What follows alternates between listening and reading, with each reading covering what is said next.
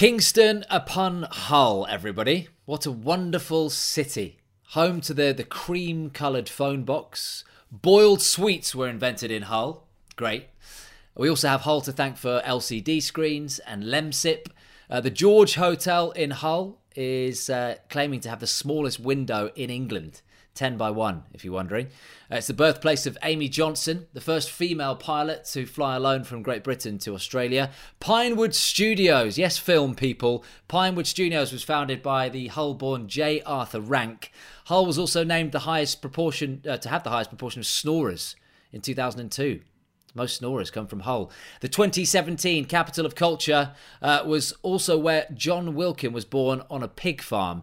And we have two Hullensians for you this week, because Scott Taylor joins us as well. Scott Taylor, welcome to the podcast, my friend. Hi guys, thanks for having me. Yeah, and look, Hullensians. I mean, right? Hullensians is right, that? Flash. That's the right. Hullensians yeah. is exactly the right way to say that it. That sounds exotic. It's not exotic at all, is it, Scott? Definitely not. And look, Scott, the only reason we've got you on this week, to be honest, is because we've, we've been trolled so much on social media saying, you only ever get people in Lancashire, in the Lancashire bubble on this Out of Your League podcast. So we've travelled one hundred miles down the road, down the M sixty-two this week, just to get Scott on. Um, look, unlike John Wilkin, who packed his bags for the pretentious Cheshire countryside, uh, you stuck by your city, Scott, loud and proud. No Hull girls were good enough for our Wilkin. Janet next door on the pig farm wouldn't suffice.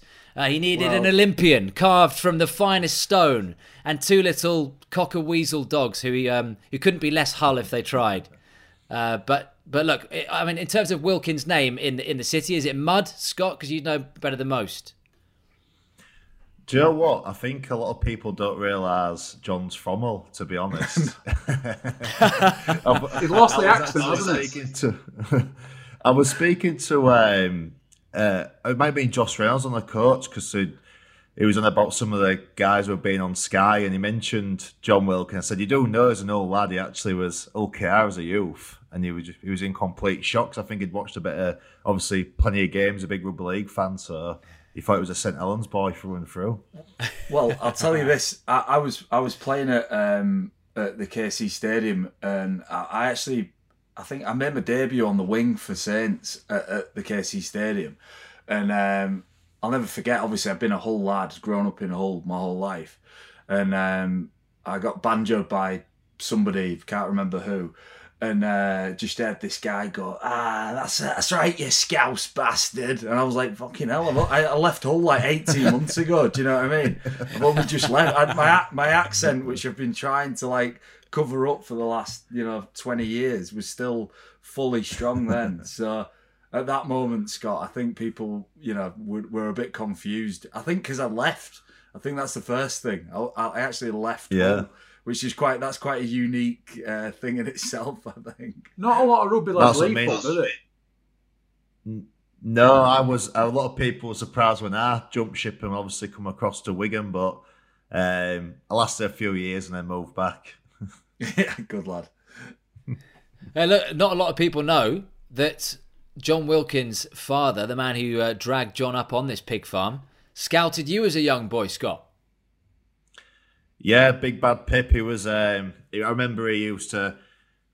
At the time, I didn't really know um, who he was, but um, come to about the under sixteens uh, with my, with my amateur team, and Pip had gone watch sort of amateur rugby games at the time, and I always remember him grabbing me after one of the games and seeing if I would signed up to anywhere. Um, just said that I'd been watching a few of the games and impressed, and I just said no. And he was like, right, um, I work a bit with Hull K R, so I'll be in touch. And then that was it, yeah. So it was um, John's dad, Pip, who, who reached out and gave me a shot, really. He's quite an intimidating man as well, Pip, isn't it? Big, big hands, man's face. And it, I think when he said, you come into Rovers, you probably didn't have much of a choice, did you? I didn't tell him I was an F C fan, though. Well, the thing with my dad, right? The thing with my dad is, like, I, um, I don't know how regulated that industry is right now. I can't remember my dad ever telling me that he was a scout. Do you know what I mean? He's just going watching, like, junior rugby league matches around Hull. tapping lads on the shoulder like Scott and telling them, "Wow, well, well, hey Scott, why don't you sign for Rovers?" And he's like, "Well, I, I'm not sure my, I'm not, I'm not sure my dad ever was a scout." And if my dad's watching this, which he isn't, because he's a technological Neanderthal, he's probably like chopping logs in a shed somewhere on his own. Um, like, yeah, Dad, I, I, I'm not sure you ever had the authority to go out and sign players, but it might be one of the only things he got right. he, he spotted the talent in, in, in Scott Taylor. So I think for all of his failures, I think my dad might still be dining out in the Crooked Billet in Rye Hill on Scott Taylor's career from, from that point onwards. Oh, by the way, um, chopping logs... Chopping logs in the shed is euphemism for smashing Carol, by the way, just in case you didn't know what that was. Um, look. Look, Scott, for those, who, for those who don't know, Scott, um, how big is that that rivalry between Hull K R and, and Hull F C? Because look, you were a, a boyhood, a lifelong, and still are a Hull F C fan, and then you ended up joining Hull K R. All your mates at school were Hull F C fans. You must have got so much shit when you signed for Hull K R. Yeah, I took I took some stick, uh, but look, it was just it's just the way the opportunity presented itself. And to be honest, there was some players in a lot better position, in the same position me, were a lot better than me at the time. Who had signed for all, uh, knew I probably wouldn't even get a chance there um, at the time. So just happy to have signed with anyone at the time. But yeah, it was it was a tough one for me personally. I remember getting a lot of crap for it. Um, all my family are all F C fans, so. It was the, always the usual case of, oh, we'll, we'll come and watch you. Uh, we hope you play well, but we don't want you to win. And it was always that sort of case growing up. Um, but no, it, it, it, it sort of penned me into who I am now and the career I've had, so I won't take it back. And you and you and Liam Watts came through at the same time as, as front row partners at F C. Oh, sorry, at K R. Yeah, well, Watson was at Cass, and I think K R had signed him straight to first team. Watson's year above me, so I was I started training first team when I was seventeen, and yeah, Watson had just been signed from Cass straight to first team. Uh, but at the time, I was a back rower. I actually debuted two playing at back row, um, and then basically going into that was in two thousand nine, and then basically we had Clint Newton and Ben Glear in the back row. So Justin Morgan just said, "Look, you're not going to get in the back row. Why don't you play in the front row? I think you could do a job." So it was an off bit of a license for me just to go in the off season, season and eat loads of food, get as fat as I could, put some weight on, and never look never look back. there's no there's no going back as, as, when you move in either.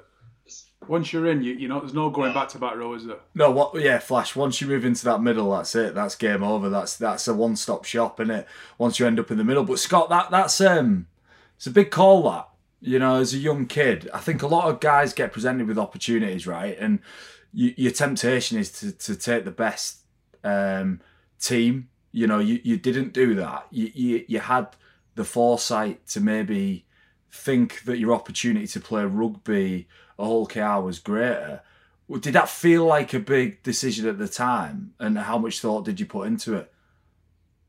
Yeah, look, there was there was a lot of thought because Hull F C did come in like a bit later on before anything was done, and it was a massive like head and heart decision in all seriousness. I did wait a few nights to speak to my old man about it a lot. But look, I was I was sixteen, I just wanted to play rugby. I just wanted to be out there, and I knew going to Hull F C at that time I'd just be another number, and I knew there was players. I was never playing for my country at a young age growing up. I was never on any scholarships, and lads in the city was who had already signed, and I knew I'd been down in the pecking order. I just wanted to play rugby. So Uh, yeah, went with my went with my head. Uh, turned out the best choice. Where are they now, Scott? Name names. Who who was in front of you back then? uh, there was there was uh, there, none of them made it uh, big time. Really, there was there was second rows at not big time like you, was, Scott. I don't, I don't know. There was uh, there was a couple of second rows. Um, I'll say Liam and Ryan at Westall, the arch rivals who didn't end up um, going on too much. I think they might have, I think Liam might have played a couple of first team games, but um, after a few years, yeah, there was both both back amateur rugby. So it's mental how it works out, isn't it? Look, Wilco, I, I know we we've been banging on about you fleeing the city uh, when you were a young boy, but look, you know how much people in that city of Hull bleed rugby league if you're to cut them in half. Um, and and I, I remember you saying to me years ago, one of your biggest regrets in your career was not playing in a Hull derby. Yeah, yeah, absolutely. Look, I, I'm like Liam. I, I grew up. Uh, you know, my love for rugby was was from the city of Hull, and and um, you know, I was a Hull K R fan. I, you know, I was a ball boy at Hull K R from from age like ten to to to fifteen, sixteen. You know, I made my debut for Hull K R the the year after I'd been a ball boy for the club. You know what I mean? It, that that's. Um, it was just a huge passion of mine, and, and, and rugby in, in Hull is is is huge, and and it, and it's it's just part of the the culture down there, and and, and in some ways similar to to to Scott. What what I did back looking back, I, I had the opportunity to sign for. The reason I asked the question of Scott earlier is because I was offered the opportunity to sign for Wigan or Leeds, um, or Hull or Hull K R, and I chose Hull K R back then, who were a championship team, and and uh, I thought a lot about that decision at the time. It was easier because it was my childhood club, you know. Like I, I, I you know, probably subconsciously wanted to make my dad proud and play for the team that he'd always supported and and whatnot. But still, it was a big decision for me back then to say, right, I'm not gonna take the best opportunity, performance-wise, or I suppose ego-wise, to sign for the for the biggest and best club. And, and I made Is this a, really a dig at Mark, by the way, who, who signed for, for Wigan in two thousand nine? no, no, not at all. But indirectly, yes, it is. it's not. It's not at all. No, look, there's loads of journeys to get to where you want to get to. It's just it, it interested me, Scott's decision, because I, I saw a real rational thought. Usually, they're really emotional decisions, right? And you you just make an emotional decision on what will, you know, self self serve your ego at that time. And and for me, when I was making that call, look, I wanted to do my A levels, I wanted to go on to university. Hull K R, you know, w was a club where I could do that, but I could play. I could actually go and play rugby. And uh, all the time I was, and and same with Scott, from a young age, we were playing. There's lads who are stuck in an academy system who aren't playing against men. And look, I'm a big believer that the quicker you get out there and play against men as a young athlete, the more competent you'll be. Uh, but but just to go back to your your, your question, Will, rugby in Hull is huge. Um, it, it, it's a really strong rivalry, but I think that rivalry is it's actually quite well mannered and, and nice. You know what I mean? It's it's not as aggressive, I don't think, as as it as it maybe used to be or, or perceived to be. Uh, but it's certainly like for young kids in the city of Hull, rugby is a way to just be exceptional at something and be renowned for being good at something. And, and, and that's without doubt, you know, something to celebrate for that city. Mark, you're allowed your uh, retaliation now.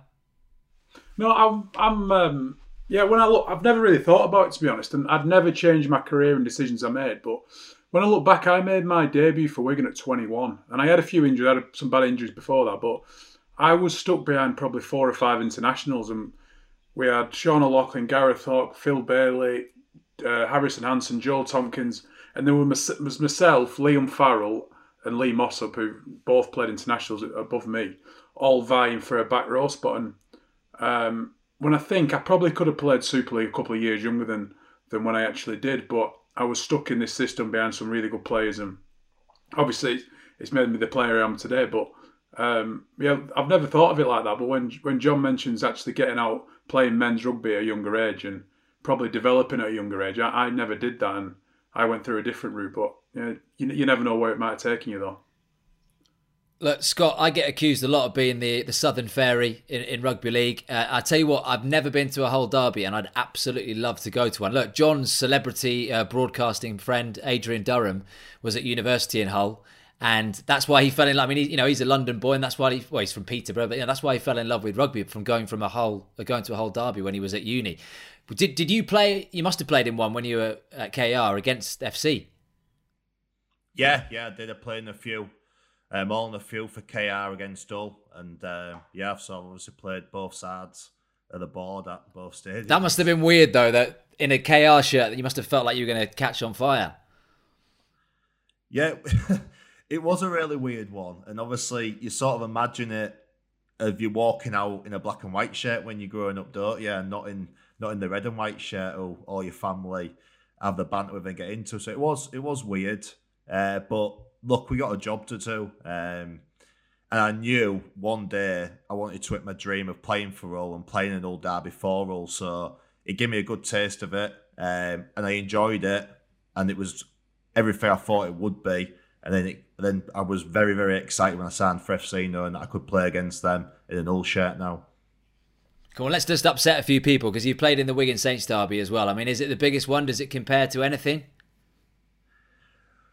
For me, it's the biggest one. But what I'd say is I played in the Wigan Saints ones. And what I would say is, obviously, normally the quality of game in the Wigan Saints one is normally, obviously, above it, because you've got Wigan Saints, who for the last so many years have always been around the top four. And I remember playing for Wigan against Saints, some of them derbies, and it was some of the fastest games I've ever played in in my career. So for like the speed of the game and the competitiveness of the game um, and the quality, obviously the Wigan Saints was right up there. But what I'd say with the Hull derby, for actual rival hatred and banter in the city leading up to it, there's nothing what uh, gets to it in the Hull K R derby, in my opinion. I find in those games, whichever team takes the emotion out of it usually fares better, because you can get too caught up in the rivalry and the animosity between the fans and the clubs, and and do things out of character, or or maybe push yourself in certain areas and start too fast and fade away later on. And I always find in the Wigan Saints derbies I played in, and when I used to go watching Leeds and Bradford and, and, and watch the Hull derbies, I always find that the more composed team always do better, and sometimes the more emotional teams can be a little bit more reckless, and, and that end up fading away late in the game.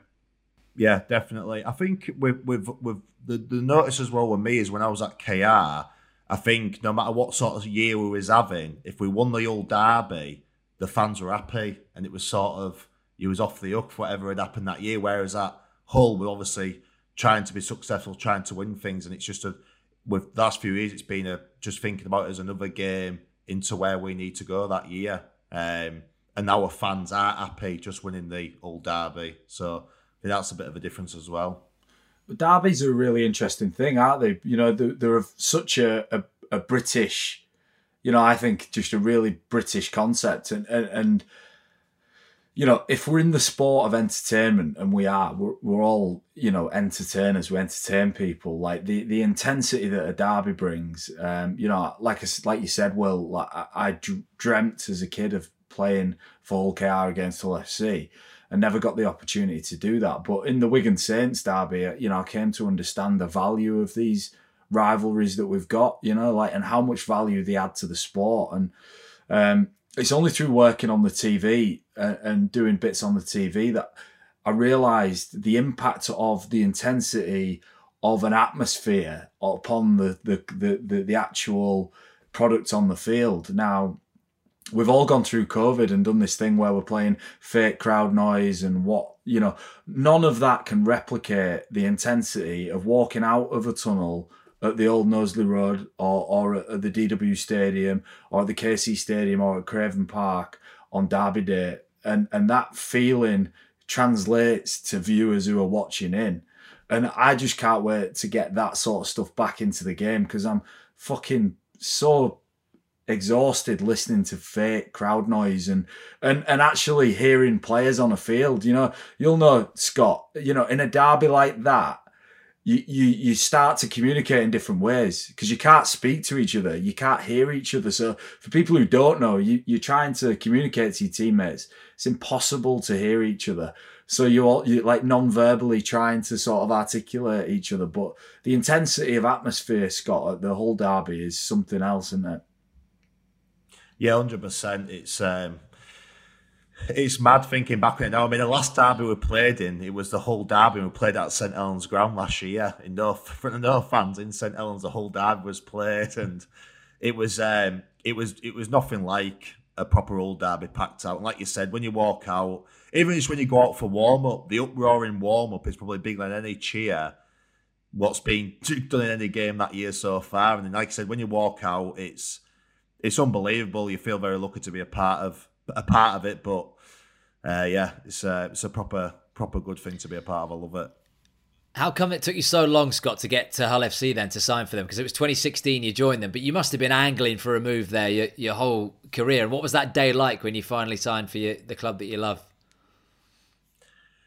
Oh, it was class. Um, it was good to be able to ring ring my family up that night and people close to me and Bretland Hughes. Um, look, I, I always wanted to, to win things in my career and be successful once I got a taste of it. And that's the reason why I went to Wigan. When I had the opportunity to go to Wigan, um, I, I wanted to play for one of the best teams in Super League. But as soon as I'd gone there and had success, learnt a lot and felt I knew where I was and what I needed to do, um, as soon as the opportunity arose to come back home, uh, there was a lot of stuff going on at home at the time, and I was a few hours down the road. It isn't as easy when you're working hard at Wigan and on your one day off, you've got to drive through two hours, then drive back home. It's harder than people think to get across as much as you'd want. So to when the opportunity come to sign at all, it's what I'd always wanted to do all my career, and I knew I'd be happy, and you can't put a price on happiness in life. So I knew I'd be happy if I come back home and, and sign for the team I loved.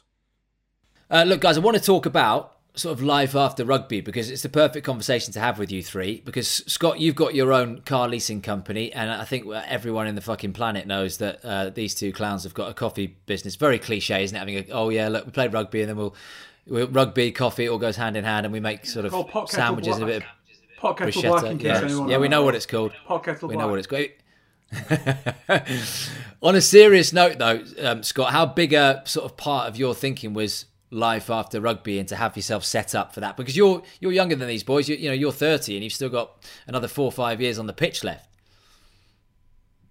Yeah, potentially. But no, I think I think when I when I come back home in sixteen, well, end of fifteen, ready for sixteen, I knew I wanted to sort sort something out. I mean, obviously John and Mark have probably seen it more than me in my career, but I'd, I've played with certain players and seen certain ex-players who just finish the game and have nothing, and bump into one um, a few years after retirement and see him grafting on a building site, labouring, and just have no plans. And it just scared me, to be honest. It was something I was always thinking about, like, don't get caught too much in rugby, rugby, rugby all the time. Yeah, it's my main priority, but sort something out. So as soon as I come back to Hull, it was sort of, right, let's, let's get involved in something which I knew quite a bit about, because my dad's been involved in, involved in Uh, the car trade and car mechanic world for, for forty years. So it's something I always grew up with and something I was fascinated about.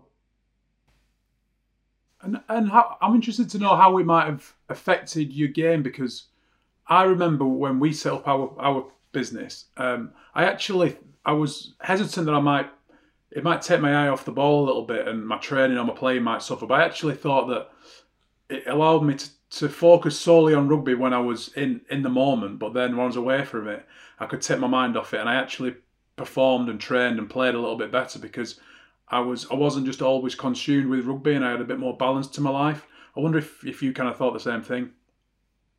Yeah, one hundred percent, mate. I think um, being able to switch off from rugby when you get away from there sometimes is a big part of it, um, and, and that was that that has massively helped me, I think, since I started doing it. I think the year I set it all up and started everything rolling, I had probably the best two years playing in my career. Uh, in sixteen, seventeen, when it all started rolling, there was a lot of hard work went into it.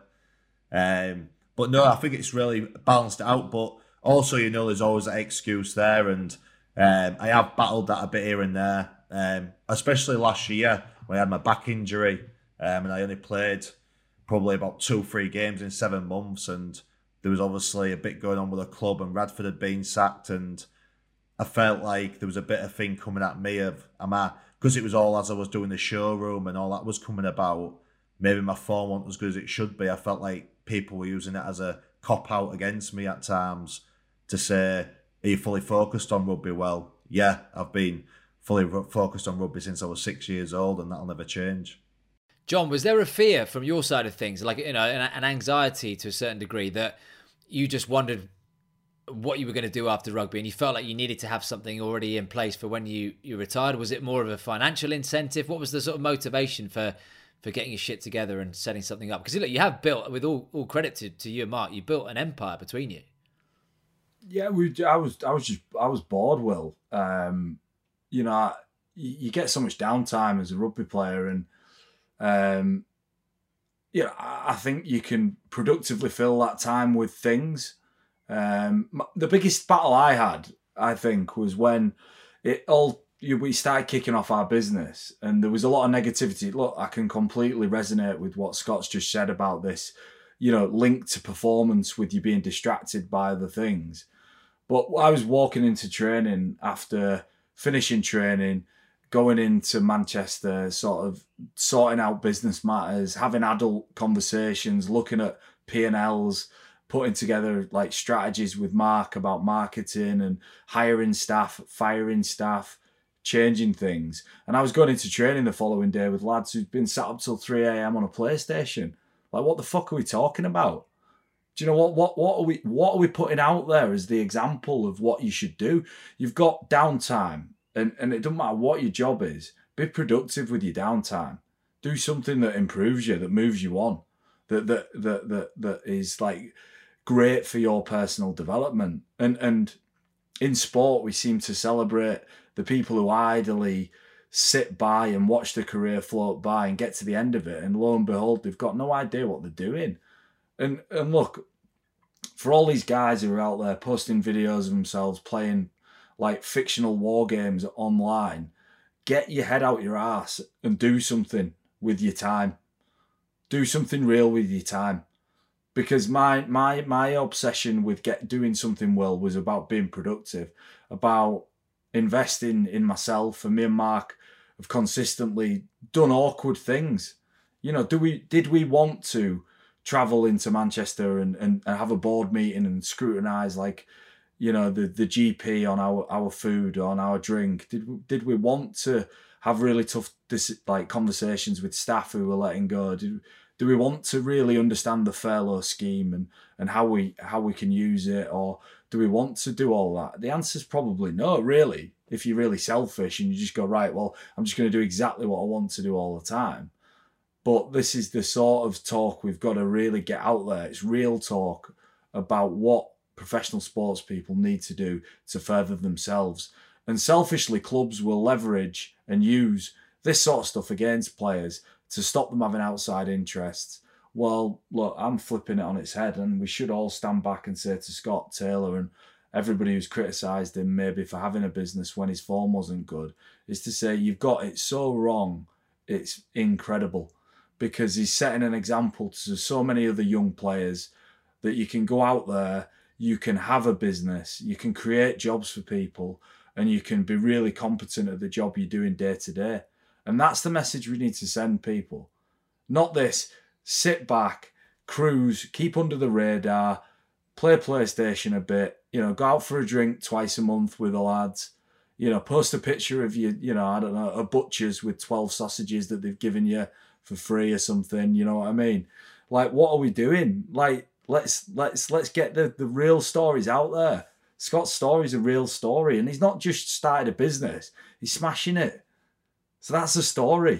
Do you know what I mean? That that that's it's it's awesome, it's incredible. And and I'm not just saying that because me and Mark have done it and we're proud of what we've done. It's just out of hard work. You've got to choose, you've got a choice to make. Do I do this or do I do that? And whenever you choose the easy route, it never comes to anything good. Choose, make some hard decisions, be productive, get out and do stuff. And that's what we've all done, right? That all of us on this podcast have done that. You've done it, Will. You you make tough you make tough calls all the time. You put your career first all the time. So I know you ask us loads of questions, but I'd say this to to you as well, Will. You you you've had a dedication that's inspiring about what you've done in your career, and we need to celebrate these things because we're men and we're fucking stupid. We'll just sit back and not acknowledge all these great things that we've done. But Scott set up an amazing business. Me and Flash are smashing it at business. And you've got an amazing career. And it's all through hard work. And that's it. Uh, but I guess, though, you know, it's obviously completely incomparable to, to football, you know, when you compare it to another elite level, because those guys at that time can be earning, you know, between one hundred and two hundred grand a week, whatever. So they really don't need to work. Whereas, you know, top rugby league players in this country averaging out what you're not going to, you know, go over one hundred grand a year, one hundred grand a season. So you need to have other plans. But I'm, and you know, one hundred grand a season, Mike would have spent that on hookers and and uh, all sorts of other things, casinos in the space of, of a few months. one weekend. But Scott, have you seen people, um, you know, from your time at Hull K R, Hull F C, at Wigan, sort of fall by the wayside when they've retired, whether that's come early because of an injury or just because it's, you know, that their time has come and they've just had no plan B, and it's quite disturbing to see sort of people's livelihoods fall apart? Yeah, one hundred percent, yeah. Look, I've seen I've seen it a lot, and that's the scary thing. I mean, me as a fan growing up as well, um, at Hull F C, seeing some of the guys I used to idolise around the city now and where they are in their life, that was a big scary thing for me. But also on the other side of that, I wanna I wanna retire at the top of my game. I don't wanna be a player who just keeps getting every penny they can out of the game and keep doing another year because they know they can get another contract. And I've seen I've played with players who I, I think in myself, I only retired yet. Like, why why does he keep playing? Like, and when you I will call Toronto. That was an experience. Yeah, but Wilco doesn't get tackled, does he? Absolutely, so he was laughing. Absolutely, mate. But when I played with some of the front rowers who were still going, like, not naming any names because I don't want to be that guy, but look, it, I, I was just thinking I don't want to be him. I want to, I want to go out at the top of my game, be in a position where I don't need rugby financially at some point. Um, And be that player who people say, oh, tag, why don't you play another year? He could play another year. Why is he retiring? And I want to be that guy, not the guy who who played two, three seasons too long. And, and it's scary stuff now as well when you see certain things on the sport, certain injuries. And I know you can't link stuff like Rob Burrow and stuff like that to, to it, but it just makes you think, doesn't it, that health comes health's a big priority as well. And if you can set something up so you're not taking them extra head knocks and them extra three, three hundred, four hundred tackles in a season, then um, that that's what I want to do. I think I think another part is, is for your own like self-esteem and your own mindfulness, really. I, Will re- referenced Premiership footballers who are on fortunes who probably don't have to take the option of setting up a business, but I think it's important for those guys as it is for, for rugby players, because it's more of giving yourself a purpose to do every day. When I retired, I was prepared for the next stage in my life, and I was really excited about what was to come, and, and I go to the coffee shops and every day, and I and I love it. But I think when some rugby players or sports people retire, they've played that sport for such a long time, it's let them define them as a person, and they've got no other outlets in their life to, to, to be passionate about. And I think it's really important for people to be a bit more balanced, and when you're coming out with sport, having something to do day to day, because I reckon a lot of ex-rugby league players, whether financial or not, I think mo- most of them struggle adapting to the real world and not being a superstar rugby league player that's adul- had loads of fans adulating over them for, for many years. I think it's that that that drop down to earth and, and that real life um, living that, that, that they struggle with. And I think that was something that, that I was really conscious of when, when we set up the business, that I wanted something that I was passionate about and I wanted to, to spend my life doing after I had to hang my boots up. So I think that's that's so important for young people. Mm. It's that transition, isn't it, guys? Because, I mean, look, you see it with... And look, I, I can name a name in, in Ricky Hatton. I think that's pretty out there that, you know, Ricky Hatton has had his, his struggles. And when he came out of boxing, I used to see him in all sorts of different places in Manchester. And it was sad. You know, at first it was funny, but then it became sad because I saw him for years. And I, I went to the Costa Zoo fight. I went to all those big Hatton fights at the Manchester Evening News. And, you know, saw saw a guy at the absolute top of his game. And then the next minute you see him dressed in a suit which is about seventeen sizes too big in the press club with people just taking the piss out of him and hanging off him and just trying to get a picture and a video and whatever. And it's sad, you know, sports people at that level. And I guess, Scott, you need that transition, don't you, that Mark's just described, where you have something waiting or you have a plan rather than just falling straight off the cliff and not having, not walking down the street and going, look, there's Scott Taylor. I remember him. He used to play for Hull, because that disappears eventually. Yeah, one hundred percent. And and just working stuff out, obviously, like Wilco and Flash must have done themselves, just looking at finances and knowing you've got a mortgage still to pay potentially, and just everything what comes comes and goes with rugby league. And you, you're getting told where to be every day, you're getting a schedule sent to you, you're getting bossed around, and, and then all of a sudden, you're not getting told anything by anyone, and you do see stuff happen after careers, what, what's scary and does frighten you. I think it's a mixture of everything what's made me do it, but Look, I, I'm the same as Wilco and Flash. Like, after training, I actually do everything I need to at rugby. If I have to do extra rehab or whatever, I'm doing physio. I'm actually excited to go into the showroom and go in there and see the staff and speak to them and check how everyone's doing and and making sure we've got a plan in place and and what a month looking like. And I really enjoy doing that. And and I always get told off by my mum, dad and my missus for, for being too busy uh, because obviously for four years I was being head coach of a National League amateur team as well, and everyone would say, how do you find the minutes in the day and that? But I'd find them because I wanted to, and I like I like being active and I like being busy. My my mind's always racing all the time about what to do next. So um, I don't think there's an excuse out there either why someone doesn't have the time to do it. Like like Wilco said, um, a lot of lads are just sat at home, and and that's how I think they get involved in gambling and stuff like that as well. I mean, when I was younger, I sort of went down that road a bit for a time being. I thought, because I'm getting at home in the afternoon, putting telly on, putting races on, you end up betting your money away what you're earning. It's madness. Mm. How bad did that get? Was that was that a problem? Oh no, it was it was it was just being a being a young kid, living still living at home with his dad, finally earning good money. Well, earning really good money for like a seventeen, eighteen year old kid, and it's like, what do you spend it on? once you pay once you pay a bit of board and you've got that much money left in your bank, what you've never seen before, you think, oh well, I may as well just mess around with it. And I had to teach myself and learn life lessons myself as a young lad. Like, you start being smarter and sort yourself out.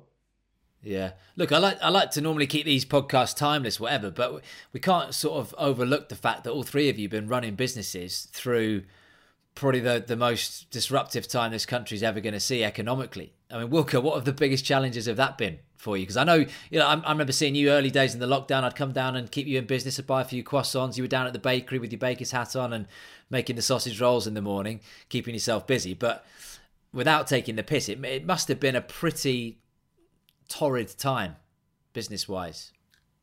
Yeah, well, yeah. Well, the, the tap just got switched off, didn't it, overnight? You know, especially for hospitality. You know, there's there's no industry that got affected as quickly and as hard as what hospitality did. So there's, I suppose, like um, I think there was like two or three stages to it. The first was, um, you know, panic. I suppose disbelief. You know, about maybe what was going on. I think we don't, we didn't really understand back then.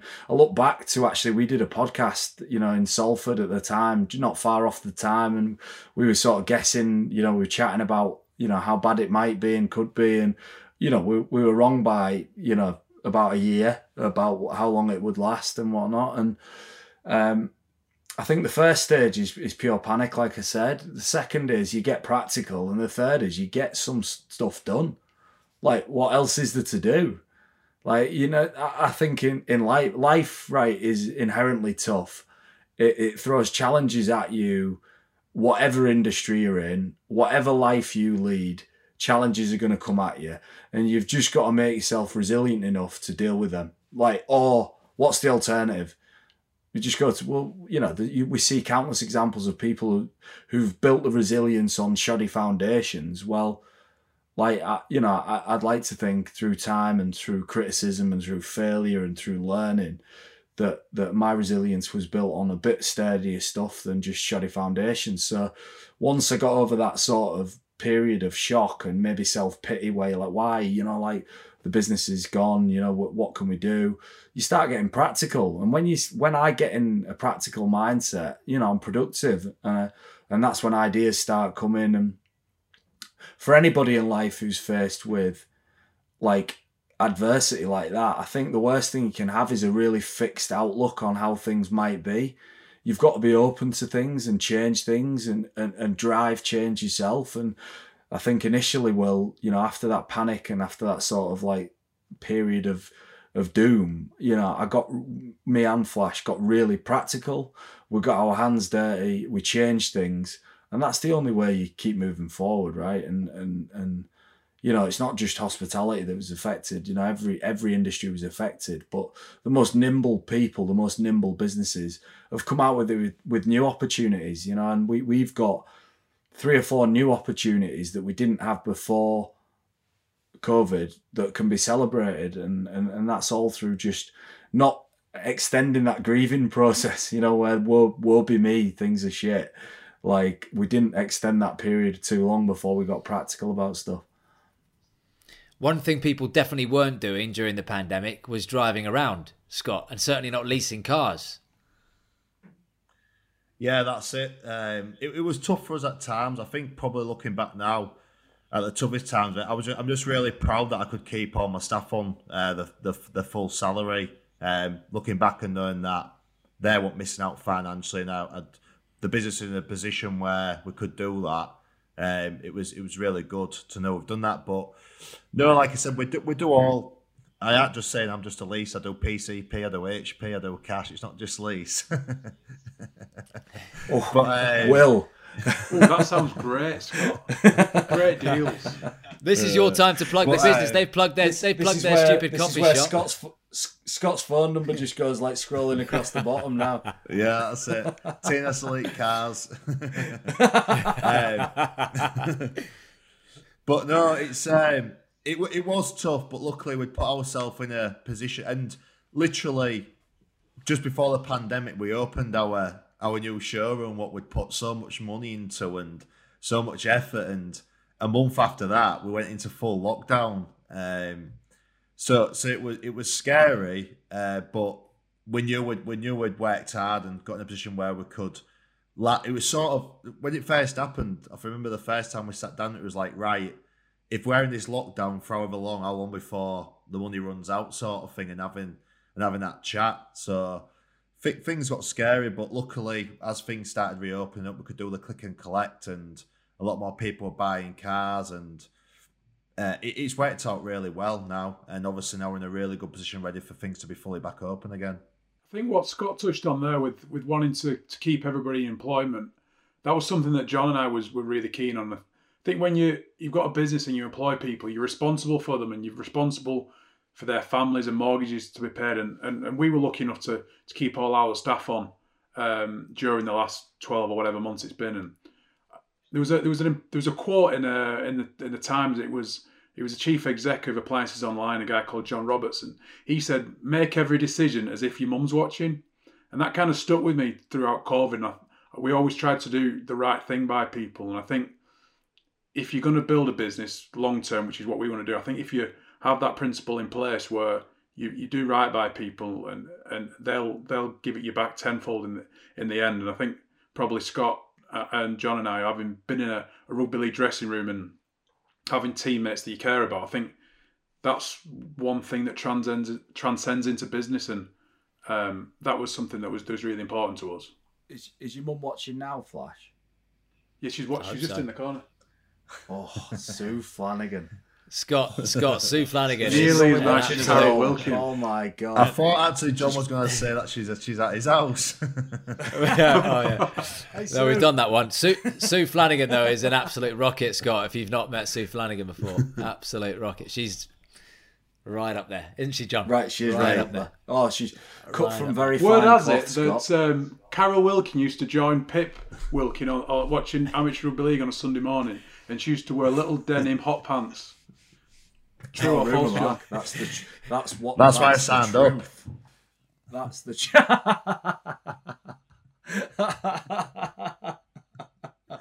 He's like, "Hey, Scott, do you fancy signing for Hull K R?" And she's like that, little just denim tassels. Come on, come this way, son. Yeah, no, that didn't happen. Uh, but the hot pants might be true. I think. Look, Scott, you're a massive N F L fan. Boy after my own heart. I'm Buffalo Bills. What season the Bills have had. Uh, you're, you know, Denver Broncos, because I say that. There's two dogs behind you for those who are uh, not watching. And one of your dogs is called Peyton, after Peyton Manning. How did the, how did their love for the Broncos come about? It basically started when I was about thirteen, fourteen and found Madden for the for the PlayStation. My cousin said, play as Denver Broncos. They're good. So I played as them, played the game, and then thought, I enjoy this, so I'll start watching it, and then fucking hell, don't then, mention the PlayStation uh, to Wilkins, Scott. He'll he'll fucking rip you in your arsehole. He's gone right down in my estimations. I was like buzzing about it. fourteen No, no. I just used to burn things on the farm. uh, but look, I say that because that must have been a massive moment for you playing in the Mile High Stadium for England uh, in Denver, June twenty eighteen. What a moment. Yeah, it come with a lot of pressure. I remember when it got announced, I'd been involved in the, the World Cup squad the year before, and when they said it was going to be an American uh, test, a test over in America against Kiwi, and they got announced it was Denver a few months before. Like, I just thought, in my head you think, is it meant to be I am going to be playing in that game? Or, but then also it was the nerves of thinking, I can't miss this opportunity. It's probably something I'll regret the rest of my life. I don't don't get selected, and I need to do everything I can to make my form as good as it can and make sure Wayne Bennett selected me. But when I did get selected and I did play, um, I just thought it was absolutely mental just how things work out in life sometimes. To, to have been a fan for, for a few years, well, going on probably ten years or so, and then to actually play in that stadium in America, it was just mind-blowing for me. I was just in awe, really. I was. It was a great, great week. Um, And yeah, just unbelievable to play. Like, even though it was pretty quiet and like playing in COVID then, to be honest, how big the stadium is and how many fans were there. Um, it was just an honour, really. And, and something I'll, well, look back on my career, it is a game I'll think, wow, I'm so happy I, I took part in that and had the chance to play there.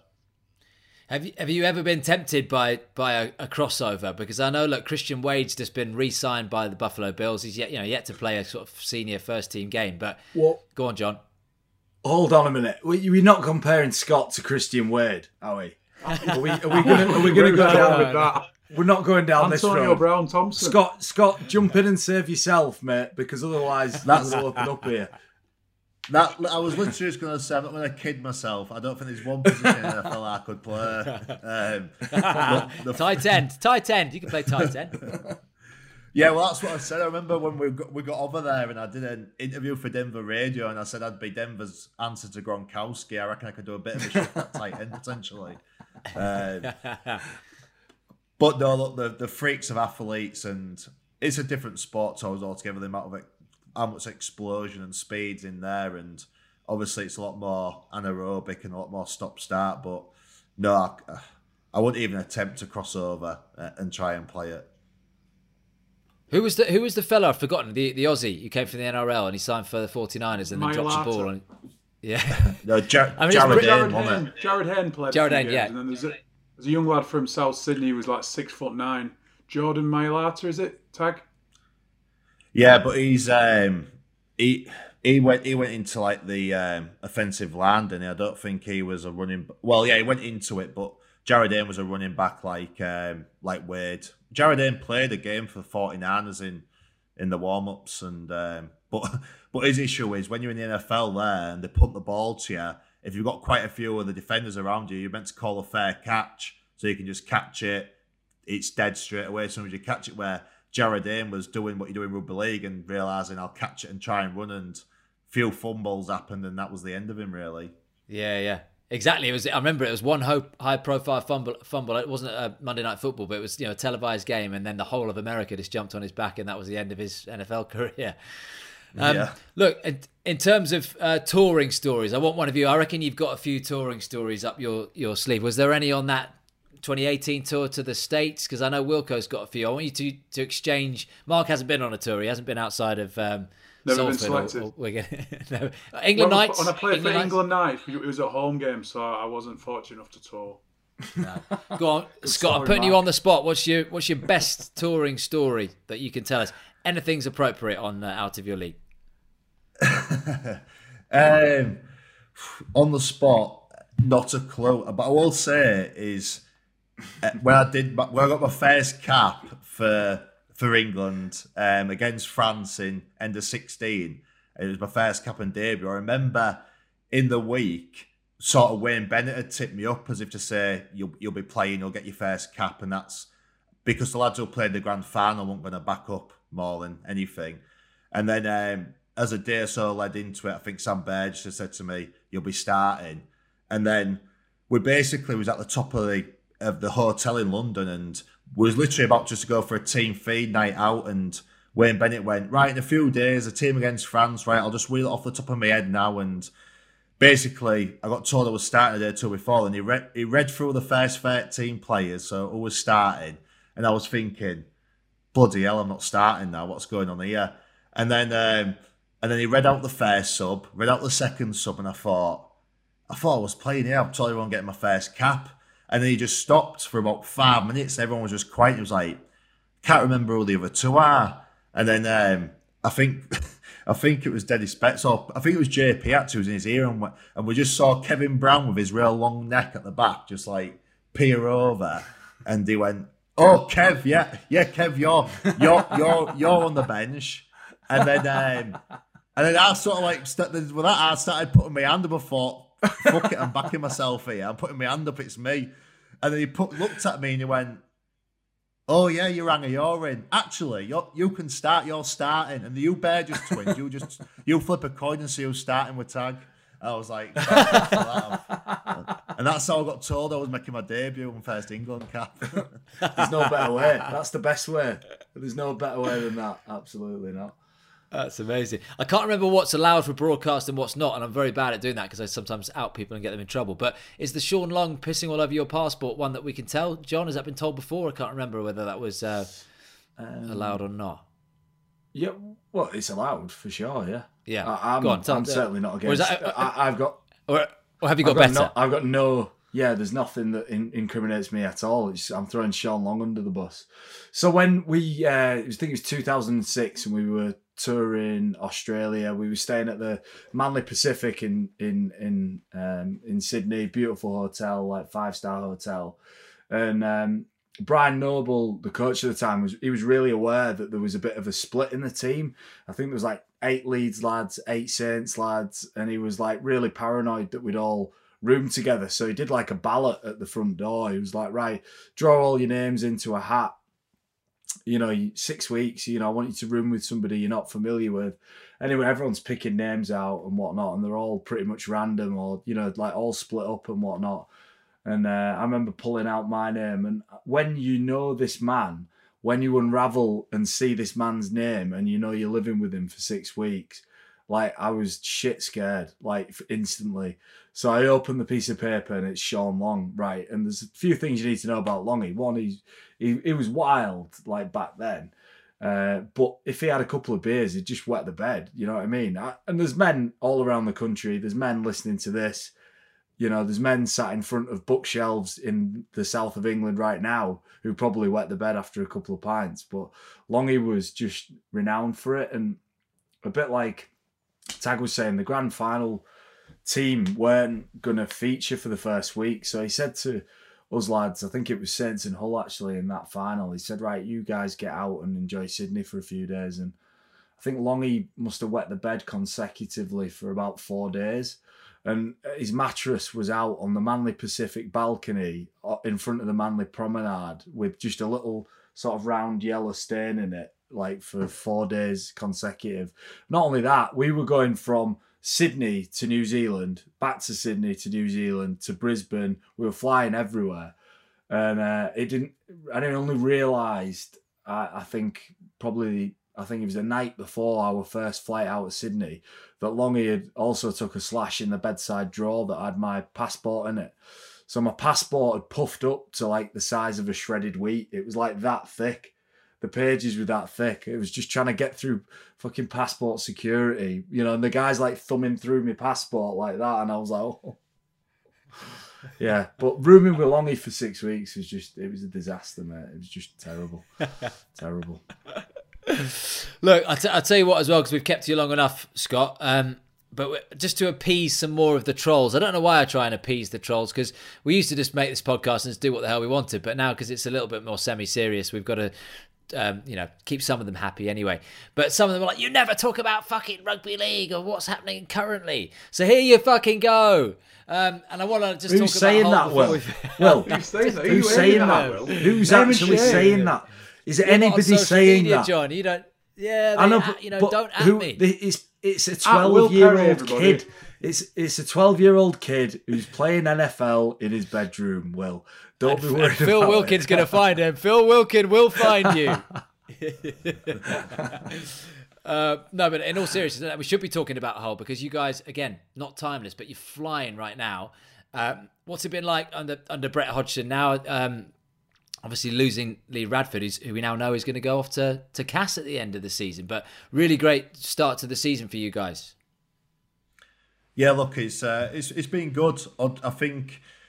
I think obviously what the job what Lasty, Andy Last did at the end of last year with us sort of like started to change things a bit and put us in a bit of a better position, and obviously Hodgson's come come in and really hit the ground running, brought everything in what it's his first gig as head coach, so for so many years he's probably had in his head as soon as he turns head coach what he's going to do, what he's going to change, how he's going to act, um, and he's come in and he's been he's been really good. He's He's got the boys really together. Uh, I think it's probably the most together our group's been for a long time, and there ain't any toxicness, there ain't any back like words going behind the scenes, and everyone's buying into what he's brought in. He's a very smart guy, and the good thing is as well he ain't that long retired and knows what it's like, and only play and he's played the game at the highest level, so automatically had that respect as well. Um, yeah, look, all the boys are buying in.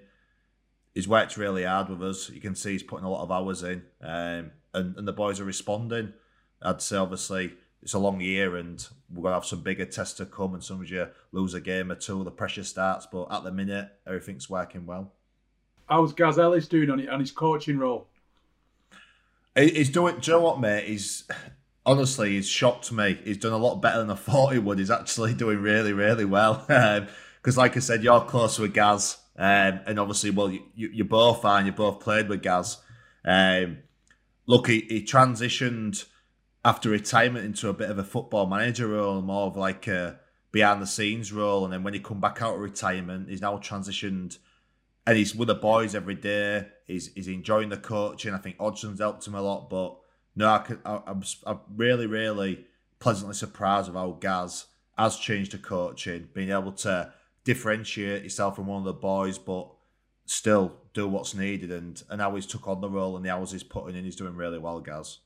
Because he was, he was a great leader, and having played with him, he was always a guy that led by actions, and he was he's a smart guy, but he never really relied on it on, on his talking and, and vocalising how, how he was to lead, and that was something that I spoke to him about, that he said that he was he was conscious of, that he, he would have to change if he was to be a coach, so it, it's, it's probably quite good to hear that. Mine was about your defence, Scott. So, you know, for those rugby roys who were sat at home, you know, in their, uh, you know, the budgie smugglers wanting to hear about rugby talk. For me, in, if we're talking about the performance side of the game, there's been a big improvement in your D, hasn't there, as a team?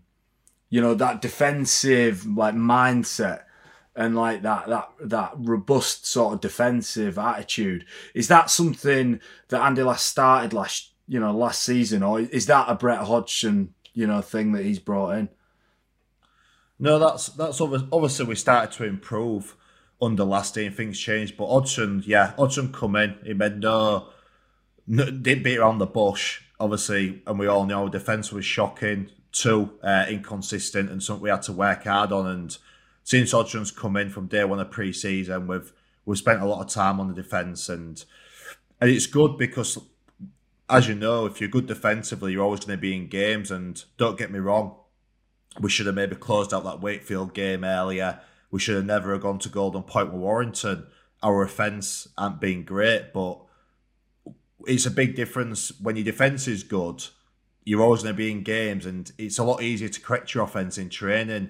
When you're having short turnarounds, if your defence is poor, like you know yourself, when you're going on the field and you're trying to bash each other up on short turnarounds and work on your defence and try and change it overnight, your defence, it just doesn't happen. It's not possible. Um, so we worked really hard, ten weeks of pre-season on it, and, and it's paying dividends now. Um, everyone's in the system. Everyone's buying into what we're doing. And, and like you know as well, when you have a tight group, as well as that defence, you work that extra hard without even knowing, and you scramble for your mate even more. And uh, it's something that's been really brought in, and, and something we can hopefully keep going with. I know you said, uh, Scott, and you in pre-season that you were sick of hearing how good Hull F C could be on paper. And the cynics, the, the the rugby league cynics or the K R fans, whatever you want to call them, they would say, well, look, you've had a good start, but how's it different? And because you often have good starts, how's it different to any other year? Yeah, look, I, I, that's true. I was sick of hearing that because we'd had we had a few poor years, and you obviously aren't good on paper, are you? Or you haven't got a good team, because if you're not, you're not winning games and losing fourteen games in a row, then you're not good, let's be honest. Um But no, yeah, the, the six are all there. We're keeping grounded. Look, we're not putting any big goals on it and saying we're going to win this, we're going to go here, we're going to go that. Where we, we made a real conscious effort at the start of the year of, right, let's get ten, fifteen games in, see where we're at, see what the competition's like, and then we'll we'll we'll kick on again for the rest of the year. And and, and that's been the biggest thing for us. We're, we're not we're not putting pressure on ourselves, and but we're going into games knowing that we've earned the right to go there and win no matter who we play, because we're putting the hard work. So before we came on, Scott, you were saying about how you're going to go on and win everything this year. That you're not standing by that now. No, he didn't. He didn't say that. He didn't. No, he, he did. He did. He did. Um, look, we had we had Paul McShane on last week, um, and he's going to have a new boss, isn't he? Because uh, your old your old uh, coach Lee Radford replacing um, Daryl Powell at the end of the season. Is that a good move, you think, for, for Lee? I mean, you've watched him as a as a player at Hull F C, and of course, you won two Challenge Cups under him as well. Yeah, look, I think it's a good move. I think, obviously, it was really a shame the way it ended at Hull F C for him, and, and what a successful coach he was at Hull and what he did for us. But obviously, when you've been at a team for five, six, seven years and head coach, sometimes, obviously, maybe the messages don't come across as strong, and some players get too comfortable, and... And it happens, it happens in sport. Uh, but look, he's gone away. And the best thing I think about Rad is he's not jumped into anything. He obviously put his name to go into America and help rugby union. But I think that was just something where he could get away and, and do and concentrate on away from rugby league for a while. And he's waited for the right opportunity to come. Um, I know how hard he works and and how much he loves the game. And he's, and he's been waiting for a chance to get back involved at the right time. And I spoke to him yesterday about it. Um, Dropped in there. If you need someone on marquee money, I'll I'll happily ring. Come with you, pal. No joking. Sure, big time, big time. Can we edit out? I'm joking. Come on, mate. You don't have to kid us. There, there was definitely there was at least an element of the conversation was, uh, how's your front row looking, Raders? What you what you, what you saying? What you saying? Three years. Do you need a new? Years, do you need a new car? Three years, one fifty. I'm yours. Radders is Radders is mindset behind that, because he is the tightest man I've ever met. Is he just wants a car share with someone? So he's probably ringing around all the old boys and thinking, "Who fancies a gig there so I can car share and save some money on fuel?" That's not. Hey, that's not good for business, Scott. You don't want these car sharers, do you? No, definitely not. Look, that's the uh, that's the serious rugby chat done. We'll finish off this week, um, Scott, with a little quiz for you, because I know you're a Broncos fan. So a Denver against oh. Hull quiz, right? Let's see how you fare in this one. This is pretty tricky. I didn't come up with this myself. We we even got a producer these days. You, He's come up with this one. Will, you shithouse. You're an absolute shithouse. I'm going to zero here. Yeah. Mate, when, he, when it's a quiz that he likes, he puts his name to it. But, you know, it's a quiz he's not no. sure about. No. He's like, oh, I'm not sure no. how it's going to go down. So, Will, back was, yourself. I, no, this, I was merely saying... This is the real saying, quiz. It's, no, it's tight. Some of the questions are so tight that, um, that you know, it's. I think it's going to be interesting. Okay, here we go. Look, which stadium opened first? The K C O M, of course, in Hull, or Empower Field in Denver? Which one opened first, Scott? Oh, I think... I'd go with a K C O M. You're wrong by a year. Empower Field oh. two thousand one, the K C O M two thousand two. Zero so far, Scott. Ev- the next question. Everybody knew. Everybody knew, knew that. Everybody knew that one. What is higher, the number of Challenge Cup victories for Hull F C or Super Bowls? He's got to get this one for Denver Broncos. Challenge Cups for Hull F C, Super Bowls for the Broncos. Challenge Cups for Hull F C. Hull F C have won more. Denver have won three Super Bowls, and Hull F C have won four or five, I think. Very good. Hull F C five and Denver three. He's got a point. One out of two. Yeah. Who's older? Denver's Super Bowl winning quarterback, also uh, your dog is named after him, Peyton Manning, or Hull F C legend and Mark's best friend, Gareth Ellis. Who is older, Manning or Ellis? Manning's older. He is, significantly. Confident. Six years, Confident. forty-five, forty-five for Manning. Ellis is thirty-nine. Gareth looks older. Uh, he, looks, he looks older. He looks like he's had his face sandpapered, Ellis, doesn't he? Uh, I wouldn't say that to his face, though. Scott Taylor tries for Hull F C. Drew Lock passing touchdowns for Denver Broncos. Who has the most? You got two out of three so far. I'm going to back myself here just because Drew Lock's shocking and we need a new Q B ASAP.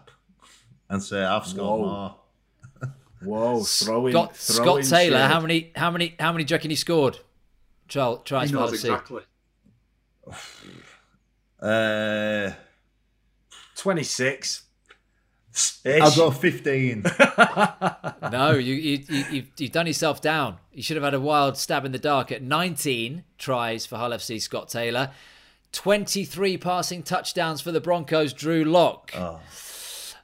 And we move on to the final question, which is... Well, just well, sorry. Just in some ways, there's an alternative quiz going on where Drew Lock is being asked the same question. And he's, yeah. he's just said, and he's just said, you know what Hull F C need to do? They need to get rid of Scott Taylor. He's shit. we need, we need a new front row ASAP. It's like because the draft is to... Thursday night. I'm like prodding the Broncos to draft someone first round. Right. um, so you got two out of four. The fifth question is this, just to salvage a bit of pride. The average yearly number of vehicles that pass over the Humber Bridge in Hull, or the average yearly visitors to the Rocky Mountain National Park in Denver. What is higher? It's such a uh, shit question.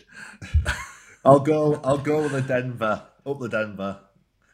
You'd think so. Humber Bridge. Six point two four million idiots cross that bridge every single year. Rocky Mountain National Park. Three point three one million. Oh, nearly double. Sorry, nearly I'm double. There, right? You've let your city down, uh, Scott. Top man, mate. Really enjoyed that last hour. Thank you so much, mate. And. Um, All the best with the business. I hope that gets back and flying. And, and uh, Hull F C, you guys are already flying in these early stages. Thanks, mate, for coming on. Cheers, lads. Spot on. Thank you. Cheers, Cheers Scott. Good man. Thank you, everyone, for listening to Out of Your League. We'll have a new episode for you every week, available to download from wherever you get your podcasts. You can also watch us on YouTube. Don't forget, give us a follow. Troll us. There's plenty of you out there at Out of Your R L on Give Twitter. Us a review as well. Give us a B C U. Review. A good review. The reviews aren't good, by the way, Mark. They've gone down. We're not five stars anymore. We're at, we're at four point something. See you next week, you little buggers.